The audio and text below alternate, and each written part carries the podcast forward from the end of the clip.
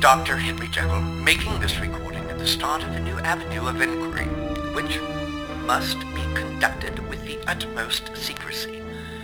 The only other person aware of my hypothesis, Dr. Lanyon, reacted so violently when I told him about it, I have been afraid to tell anyone else.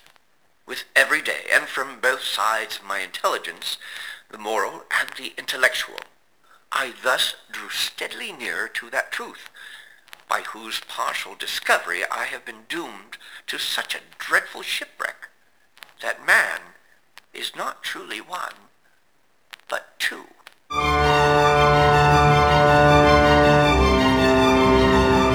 Camelot Theatre presents The Strange Case of Dr. Jekyll and Mr. Hyde, recorded live at the Camelot Theatre in Talent, Oregon.